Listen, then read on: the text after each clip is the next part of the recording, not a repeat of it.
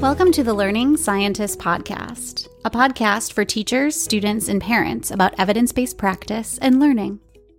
Hi, welcome to the Learning Scientists podcast. In today's episode, we are going to talk about the resources that we have available on our website, learningscientists.org. We've been running the website and our project now for almost 8 years. We started in January of 2016. And so we just want to talk about what we have on the website. It's evolved a fair amount in the last almost 8 years. We know that many of our podcast listeners can get the podcast directly into podcasting apps on their phones. And while you can listen to the podcast on the website, we know most people don't. And so we just want to make sure that everybody who listens to the podcast is aware of the other resources we have available. So probably first and foremost, if you're going to our website, I think most folks probably start with our downloadable resources. We have posters about the 6 strategies for effective learning that we talk about. We have posters that have all 6 strategies on them and then separate posters for each one. We've got them in black and white and in color and in different languages. So lots of options if you'd like to print out a poster. Okay. And then we also have slide decks, right? So PowerPoint slides that if you wanted to walk through some of the strategies with, say, students or maybe even other faculty or teachers that you wanted to share this with, there's slides there so you can easily walk through them. One of the other things that is great about the slides is that they basically just break down each section of the poster into small chunks. And so you might want, if you're a teacher, you might want to give the posters to the students, but if you give them that whole page, they might kind of look at different pieces of it and not really digest each form. And so what you can do is actually go through the slides so that you're controlling what portion they are looking at any given moment and talk through what's going on in that section. And maybe even as you're talking, describe how you want the students to use that portion within your class, or you could describe how you're going to implement the strategy within the class, that type of thing. And then you can move along piece by piece. And then after that, give them the poster so that they have everything there to reference later. So the posters and the slides really, they involve the exact same content.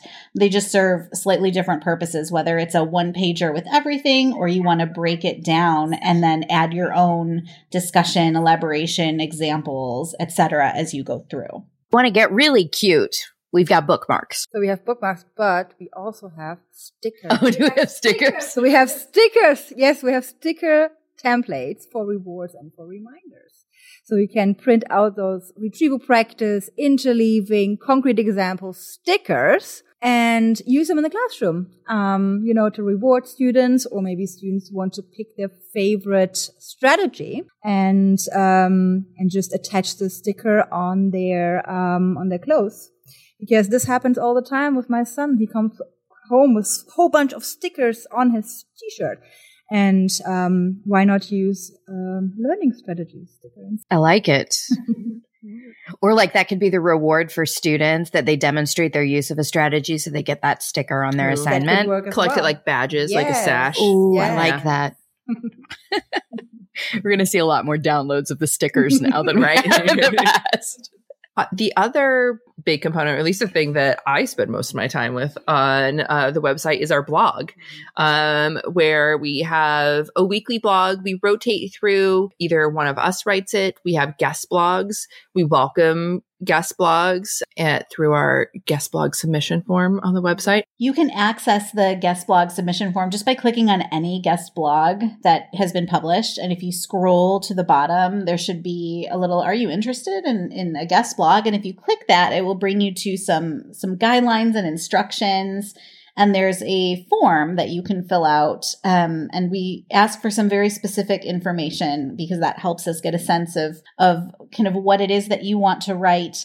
And we also vet to make sure that everything is evidence-based and peer-reviewed. If you're a teacher or a student or some other educator in some way that's using one of the strategies that's really well established on our blog, we don't really need the peer review references. We know that retrieval practice has evidence supporting its effectiveness. It's the reason why we talk about it all the time and all the other strategies. So don't worry about references for that type of thing.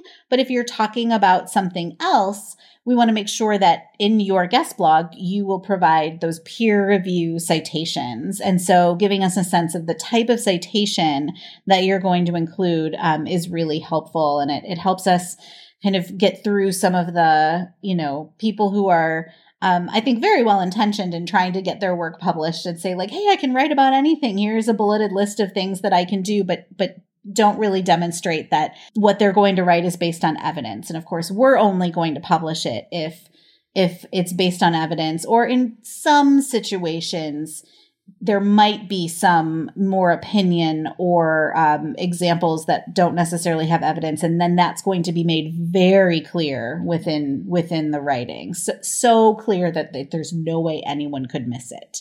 Yeah. So consider submitting. And of course, it doesn't have to be polished or perfect at this point. We just want to get a sense and know that what we're all about and what types of things we publish. And it's not a random email from a random person. Mm-hmm. Yeah. And we also have digests where we'll go through and try to find a collection of resources about a particular topic. If there's anything you'd like to see, we would also encourage and welcome feedback on that. Another thing we have on our website are videos. So you can find videos of the 6 strategies in there. Very short videos tailored to students. And you can share them, use them in the classroom, and so on.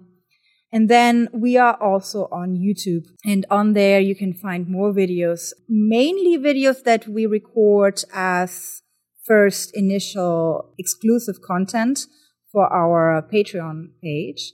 And then after a while, I don't know how long, usually a year or something like that, we release the videos on YouTube. And those videos are office hour videos. So each month, one of us will record a short video of a topic that sparks their interest, that came up in discussion, that they read a paper on, or anything that attracted our attention. And we record those short videos in a very informal style, just really talking to the camera and trying to explain, let's say, a paper or introduce a new teaching approach or new way to apply the strategy. So it's quite fun. And sometimes our Patreon supporters actually ask us a question, and we, sometimes that's where we get the idea.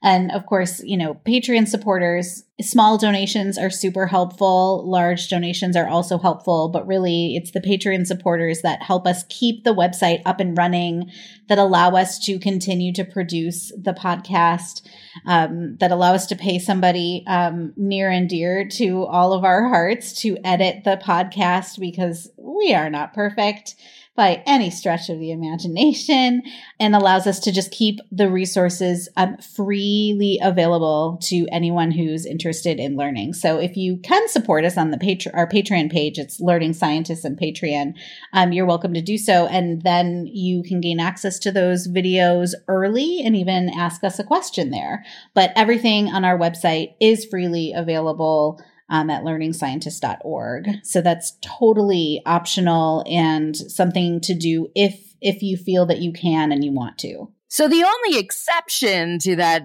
free comment is that we do have a part of the website that includes the books that we have written. And so Megan co-wrote a book called Understanding How We Learn, A Visual Guide. Althea co-wrote a book called 5 Teaching and Learning Myths Debunked. And then the 4 of us wrote a book together. And that's Ace That Test, A Student's Guide to Learning Better. You may have heard about that one. We've been talking about it a little bit. We're just a little bit excited about releasing that one because that was just earlier this year. And so I think that we at least used to, we're trying to keep updated a discount code for Ace That Test. Sometimes that gets changed. So we try to keep that updated though on the website so that you can get a discount if you buy it through our website. And then are there other resources on that page? We also have an other resource page on the website that links to some resources outside of our website that are also generally freely available. So retrievalpractice.org is one. Deans for Impact is another. There's a handful there that students, teachers, educators, parents would find interesting and useful. We also have a student FAQ that we are working on. So that page is a little under construction to some extent, but the very top item on that FAQ is basically help. I'm a student. I'm supposed to be studying for this thing. What do I do?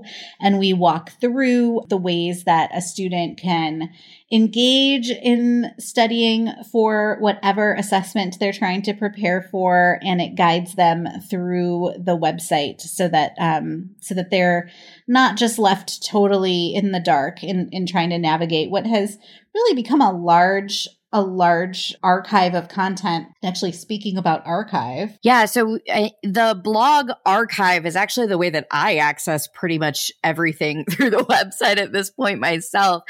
So all of our blogs are tagged as, you know, who they were written by, whether it's a Learning Scientist post or a guest post, et cetera, who it's written for. And most of those are for educators, but we do have quite a few that are specifically written for students and some for researchers or parents. And then the topic. So let's say you're really interested in learning more about spaced practice. If you go into the blog archive, there's a tag for spaced practice. You can click on that and it just gives you every blog that we've written that hits on that topic in some way. So we've got lots of different tags there, not just the 6 strategies, but also things like motivation and time management and things like that that are definitely related to learning and do come up on the blog. And so again, you can find those directly through the blog archive, which I think is super useful. So those are the resources we have on the website. And again, we just thought since you can get the podcast wherever you can get podcasts, that may not be the website. So if you go to learningscientists.org, we hope that there's something there for you, some useful resources that we're really proud of and happy to share with you. This episode is funded by listeners like you. To support our work and gain access to exclusive content, visit our Patreon page at www.patreon.com/learningscientists.